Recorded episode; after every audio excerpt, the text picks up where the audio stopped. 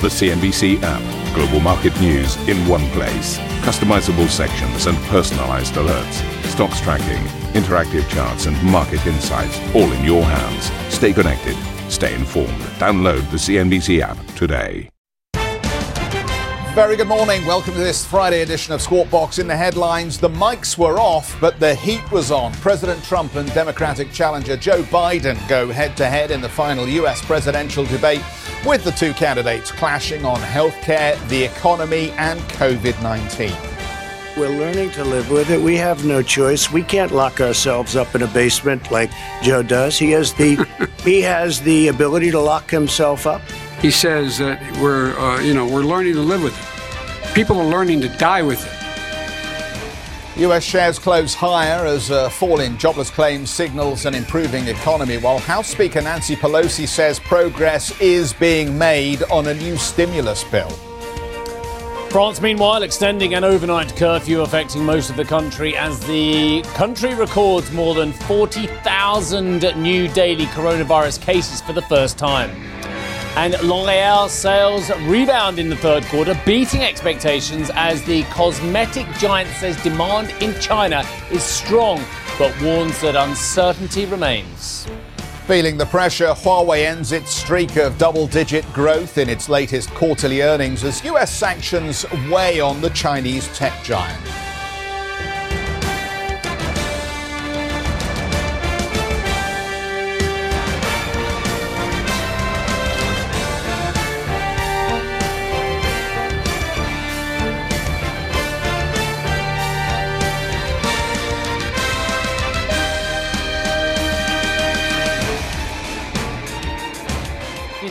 What's that? Did you get up at two o'clock? No, I didn't. Did you get up at two o'clock? No, I, I- I watched the uh, highlights. Oh, I was I was, I was awake for about a third of it. Right. I enjoyed it. Uh, you know what? This is the debate that should have happened the first time round. And that's the problem, isn't it? That we've come through this process and we've had the last debate here, and finally they were getting onto substantive issues. But we should have had that in the first debate. Yeah, I guess. Um, I mean, I quite enjoyed the first debate. I know everyone's been bemoaning it for substance, but actually, you want to see uh, the, the, the jib of what they're like and everything. I quite like to see the, the robust, kind of almost Westminster style debating. I guess because I've grown up with this parliamentary system where you've seen prime ministers robustly being stalked by the opposition and vice versa in quite a combative environment. I, I quite enjoy that as a, as a political spy, uh, site. It was nice to hear the answers, though, wasn't Yes, it? it Just for a change. was Let, us let's talk about it uh, and play you some clips here. Donald Trump and Joe Biden offering starkly different visions for the future of the U.S. as the candidates clashed over COVID 19, the economy, oil, and health in the final presidential debate in Nashville. Our NBC News colleague Alice Barr is live in Nashville with more. So, as far as the polls are concerned, Alice, and as far as the read of the temperature of the debate, how did it go for both candidates? Well, uh, Geoff and Steve, I remember speaking with you and your viewers just a few weeks ago after the debate in Cleveland, and everyone was kind of dazed and trying to figure out what had just happened since it was such a breakneck whirlwind back and forth affair that you got very little out of, as you just laid out. Tonight, at least, uh, we got to see more of the issues being discussed. We got to see uh, how these two men stack up on some of these critical issues at a time when America is in crisis on a number of fronts. Uh, so the overall read seems to be that President Trump is perhaps most improved. Uh, he, you know, some of the polls took a downturn after that last debate when he was so consistently uh, interrupting and on the offense. And this time he really did not take that tack to the same degree uh, at all. He really did not interrupt Joe Biden. Joe Biden did not interrupt the president uh, much at all throughout the course of this debate.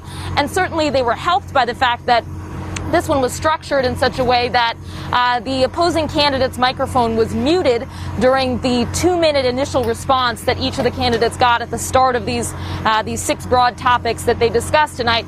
So that I think kind of set the tone that they knew these were the ground rules and they were literally cut off and you know stuck to that a lot more tonight. Uh, you mentioned the polls, so we do know that overall Joe Biden is leading in national polls in many of the battlegrounds, but it has been tightening in many of those battlegrounds, and this could be the kind of moment uh, that President Trump's team is hoping could shift uh, the way that some of these battleground state voters are looking at this race. Geoff and Steve?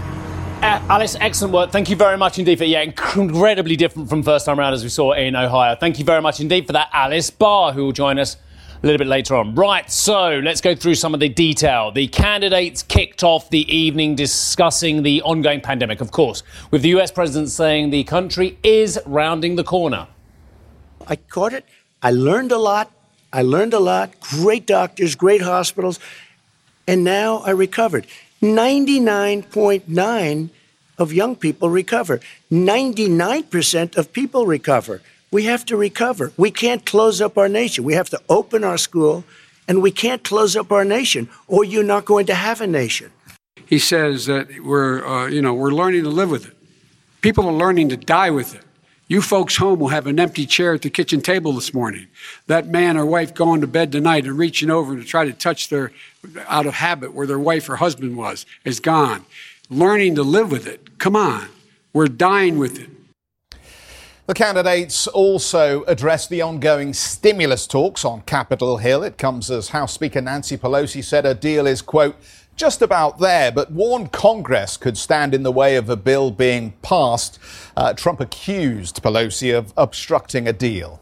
Nancy Pelosi doesn't want to approve it. I do. But you're the president. I do, but I still have to get. Unfortunately, that's one of the reasons I think we're going to take over the House because of her. Nancy Pelosi doesn't want to approve anything because she'd love to have some victories on a date called November 3rd. Nancy Pelosi does not want to approve it. We are ready, willing, and able to do something. Don't forget, we've already approved three plans, and it's gone through, including the Democrats, in all fairness. This one she doesn't want. It's near the election because she thinks it helps her politically. I think it hurts her politically. All right, Mr. Way, Vice President. You know, the Republican leader in the, in, in the United States Senate said he can't pass it. He will not be able to pass it. He does not have Republican votes. Why isn't he talking to his Republican friends? Let me follow up with you, Vice President. If we made a Biden, deal, because let me let me ask Vice President Biden a question. You are the leader of the Democratic Party. Why have you not pushed the Democrats to get a deal for the American people? Well, I have, and they have pushed it. Look, they passed this act all the way back in the beginning of the summer. This is like it's not new. It's been out there. This HEROES Act has been sitting there. And look at what's happening. When I was in charge of the Recovery Act with $800 billion, I was able to get $145 billion to local communities that have to balance their budgets and states that have to balance their budgets, so they then have to fire fire they have to fire firefighters, teachers, first responders, law enforcement officers, so they can keep their cities and counties running. He will not support that. They have not done a thing for them. And Mitch McConnell said, let them go bankrupt. Let them go bankrupt. Come on. Well, Sarah Lenti is a Republican strategist and executive director of the Lincoln Project. Sarah, welcome. Thank you for joining us. Some clear points of differentiation now, I think, between the candidates. How did you think the president did? The president was, to his credit, a bit calmer at the beginning of the debate than he was the last go around. Um, but he, you know, I was been watching news coverage all day or all evening, and the he a lot of what he said was just sound bites. There was no specific policy proposals that you heard coming out of his mouth. There was no um, vision for the next four years. There was no indication of a plan on how kids could safely go back to school, how to get Americans back to work. So he failed at at coming out and really giving his vision for what Americans could look for in the next four years of a Trump administration. Sarah, what about the president's attacks on Mr. Biden uh, as a senator with the, the, the Crime Act in, in, the 1990s and as a vice president under Mr. Obama as well? Did the president score at all on, on Mr. Biden's record? With his base, he scored, but he did not score with respect to the Obama administration and having a you know a Republican Congress. Um, you know, it, it, it's it's it's ironic because the president had the president spoke at one point about the Affordable Care Act and how horrible it was and yada yada. He had a Republican majority from 2016 to 2018. He campaigned on that and he did nothing with it. So, you know, call a spade a spade. Um, it was, you know, um, no, I don't think he. I don't think he moved voters that were undecided with what he was saying about Biden this evening. One of the um, interesting differences that came out, I thought, in this debate was the position around the energy industry and oil in particular.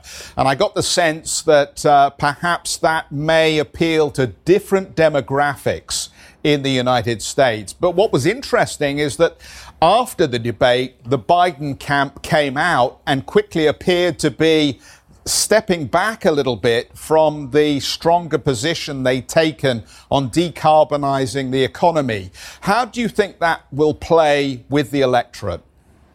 So, the as, you all know, the Democratic Party is um, there is a there is a a very progressive wing, and then there's more of a um, of a moderate, you know, formerly what we knew as a Democratic Party.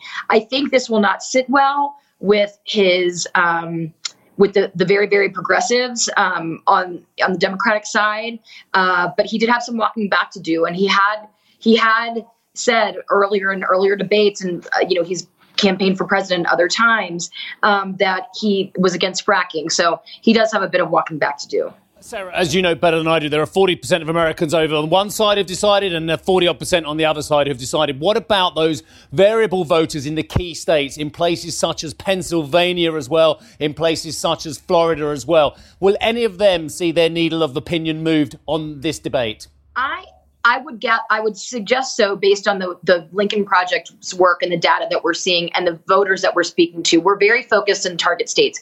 Pennsylvania, Florida, Michigan, Wisconsin, Minnesota, Arizona, Ohio, to some extent Iowa now. And what we're seeing is that the older demographic, moderate Republicans and independents who are undecided, are beginning to move. And it is the intersection of the COVID and the lack of leadership of COVID and the economy tanking in those states that is moving people. And I think with Joe Biden tonight, they saw he was beginning to spell out what he would do, a national plan, the importance of a national plan if he were to be elected president. And there was real empathy there. I think the, the clip I heard earlier that you were playing was he was talking about um, Americans, you know, no longer having loved ones at the table, you know reaching over in bed and having an, an, empty an empty space. And the president kind of scoffed at that and made fun of it saying that it was all political. Actually over 200,000 people have died in America. And you know we had 1100 deaths yesterday. It's not stopping and we're just spiking. So i think as americans are more and more aware and it's hitting home um, those those voters will start to move yeah, they are already moving. We've seen that actually. Sarah, who are those voters? Because I know there's been, in, in connection with that uh, particular issue, there's been a lot of speculation around white conservative women, older uh, demographic, how they will choose to vote this time.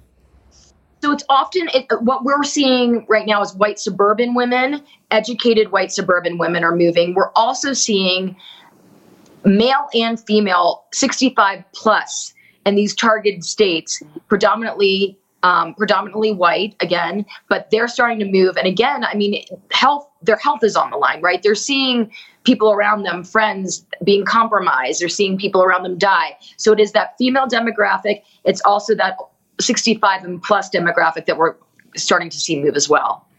Sarah, it's been a pleasure catching up with you. Thanks for taking the time to Thank join you. us this morning.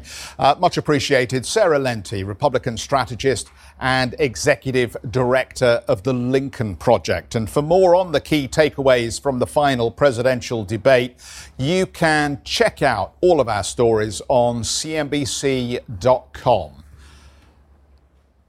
Uh, we're going to have a look at the markets. Yeah, yeah. Come on. I thought it was neat. So I've basically come okay. over as well to listen to what you have to say and see right. whether there's anything I want to add to it. Uh, well, why, why don't you kick us off? Well, no, I just thought it was a fascinating session. and I thought it was session. really interesting, despite our obsession about stimulus and our obsession about presidential debates, rightly so. I thought it was back to basics. I thought we looked at the data. I thought we looked at the initial jobless claims. I thought we looked at the leading indicators. I thought we looked at the existing home sales and the fact that four out of five uh, of companies that have reported, of the quarter of the reported so far in the S&P 500, have beaten expectations. And the fact that the yield curve is looking very interesting and getting uh, a little bit of traction in terms of the expanding yields uh, on, on, the bond market? Uh, the 10 year is, is really interesting. Uh, the fact that we are back through 0.8, I think, everybody should take note of that. Have we that. got that Treasury's wall? I know it's- some- it's some jumping over a little bit from where we Well, were, we've but, got, uh, we've got the banks, so we can pop up the banks, but it's raising some interesting questions, I think. About, oh, okay, well, that, we'll go to the Treasuries. Different from what the director's saying, but here we are. Uh, the interesting point, and this is what I want to sit, uh, uh, single in on, because the You're fact to touch that the we wall, are, Geoff. You go straight through it. the fact that we are back uh, above eight here, uh, the, the, the meaning of this should not be lost on anybody because it's raising a few flags amongst the analyst community and the I investment agree. banks around inflation and what the shape of this curve is going to look like going forward. And obviously, that has some impact on your implied returns from equity over bonds. Yeah. So people are doing a little bit of a shift in their thinking. And I don't know whether you saw the Goldman's note where they effectively moved on their expectation around the gold price, Okay. which I think is a reflection of their view that inflation in the United States specifically is going to start becoming a more interesting issue for the market. So Goldman's, even though they've got their gold price for this year down below $1,900, they're talking about something over $2,000 into next year. Bless them. They're covering a couple of bases, yeah? yeah. But no, what I thought was interesting, and, and, again, I know the director's really pleased I'm here as well. So it is that's moved up from 0.73% to 0.85. Now, that's minuscule in terms of the absolute yield, but in terms of a percentage yield hmm. increase of what you actually get for your money for investing in the 10 year, that is a massive rally from 0.73 to 0.85 as well. And it's the same story on the 30 year as well, which has moved up uh, quite dramatically as well from 1.53 to 1.67. So I know we're talking decimals here, but in the brave new world, as a percentage of your total return from holding, it has gone up dramatically.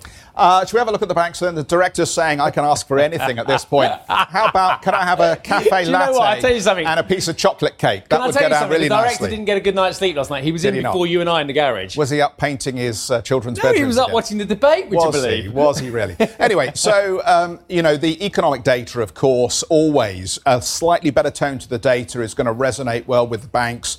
We've seen the uh, earnings for the banks for the quarter, and actually some of them, particularly those that have benefited from the additional movement and volatility in the markets, have done better here. But as you can see, this was just a moment, I think, yesterday.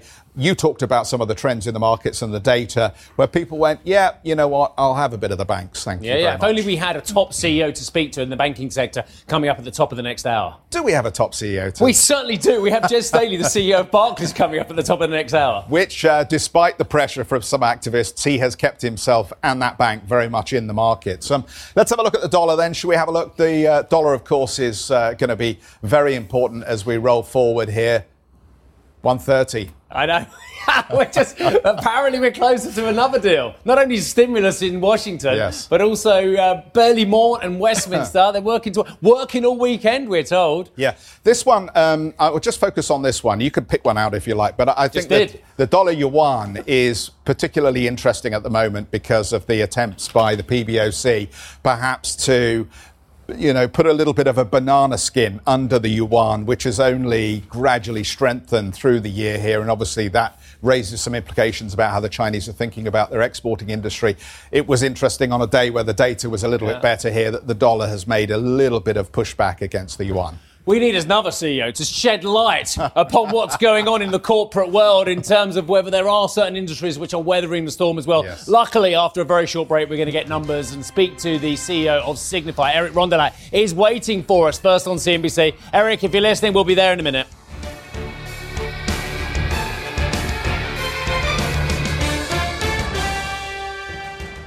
Listen to CNBC's Beyond the Valley, the podcast that explores the biggest tech news from across the globe. Join me, Arjun Kharpal, and me, Tom Chitty, every week as we bring you insights into the top stories, unpack the latest trends, and find out where the industry is headed. now available on Spotify, Apple Music, and Google Podcasts.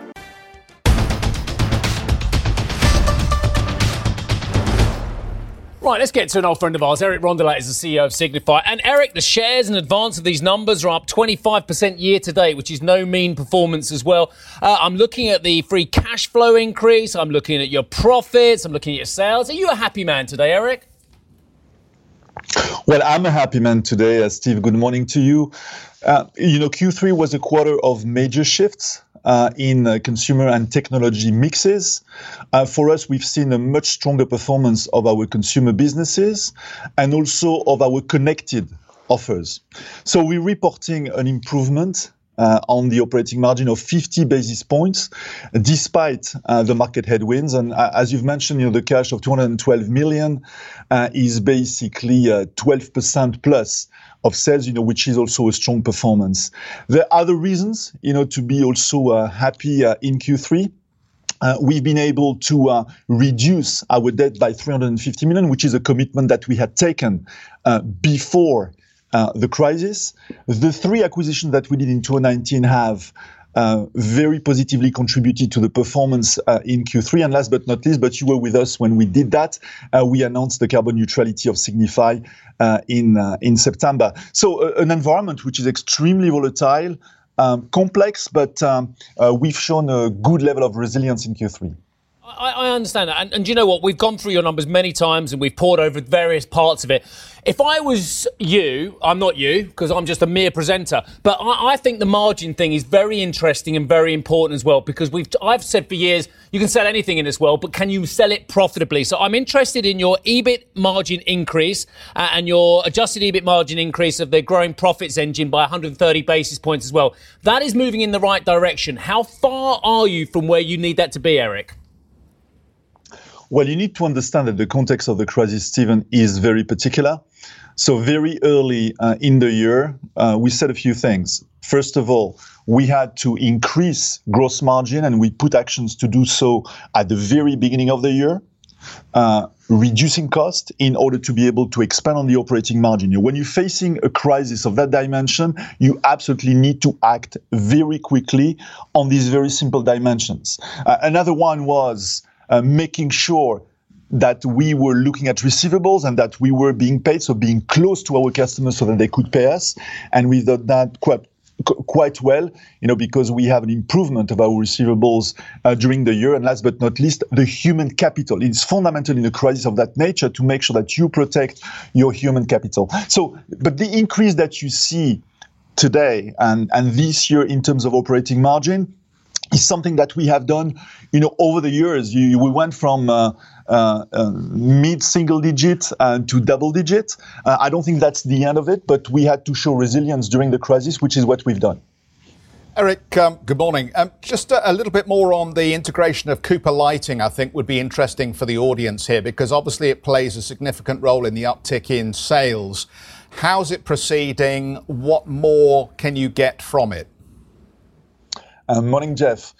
Look, we um, it, it, it has been a very interesting situations because when you do a big acquisition uh, just before a crisis, uh, it's always you know um, a defining moment. But basically, we turned it into an opportunity. Uh, we sped up on the synergies that we had, especially on the back office, in order to generate them faster. And if you look at um, the integration of Cooper Lighting, we had basically three items in terms of synergies. Uh, one of them, uh, which is the sourcing uh, of drivers, is complete already. Uh, we are much more ahead of track when it comes to procurement, and we are on track when it is about footprints. So if you look at uh, you know the 60 million that we had forecast uh, to achieve in terms of synergy over the three years, at the end of the first year, we are going to be much more advanced than what we had in the in the business plan. So if you look at Cooper Lighting today, it's going to generate in absolute value in terms of cash and in terms of profit what was in the business plan, although we're not achieving the sales because of the headwinds caused by the uh, COVID-19 crisis. So, uh, uh, very satisfied on uh, on the integration of Cooper Lighting so far, which is contributing very positively to our business on the biggest market, which is the the US market. And Eric, before we let you go, we, we should ask you specifically about the GUV disinfecting lighting to what extent is that a major contributor at the moment? And is there a risk that perhaps the gains wash out in the next 12 to 18 months if COVID starts to disappear? So first of all, I, I told you that we were uh, increasing our production capacity of the light sources, which is effective. You know, we're going to have an eight times capacity at the beginning of 2021 compared to what we had at the beginning of 2020. At this point in time, we are on allocation, meaning that we cannot serve all the orders that we have, despite the increase uh, in the production capacity. We are also launching on the market you know, for the consumer, for the homes uh, in Asia and Middle East, a, a, UV disinfection desk lamp equipped with sensors, also voice guided, in order to make sure that uh, it shuts down if there is any presence uh, in the room. On, on, the, on the other hand, you know, we're also selling uh, to our professional customers. Uh, I have the example of the football club of Leipzig, where basically we're equipping with upper air disinfection, um, the commercial areas, but also the locker rooms. So as you can see, there is a clear traction at this point in time. Now, we're making the bet that after the, the COVID crisis, we would want to live in environments that are clean. So UVC is uh, basically helping uh, the environment, surfaces, and objects to be free of viruses and bacteria. And uh, we believe that there will be sequels right, uh, after that crisis and that we will still be able to sell that technology. Thank you for listening to Squawk Box Europe Express. For more market moving news, you can head to CNBC.com. Or join us again on the show with Geoff Cutmore, Steve Sedgwick, and Karen Tso, weekdays on CNBC.